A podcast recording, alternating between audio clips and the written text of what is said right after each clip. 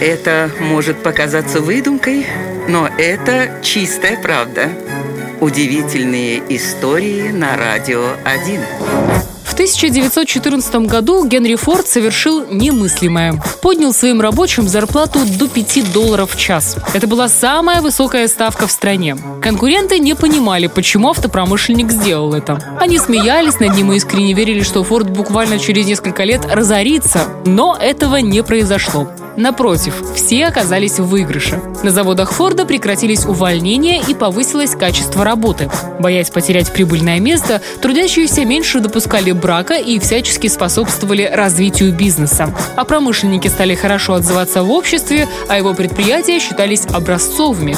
Само собой, это сказалось на востребованности его продукции. Но самое поразительное то, что, подняв зарплату рабочим, Генри Форд повысил их достаток. У людей завелись дополнительные деньги, которые они тратили на покупку автомобилей. Так у Форда появилось множество новых клиентов, на которых он и заработал свои миллионы. Вот такая вот удивительная история.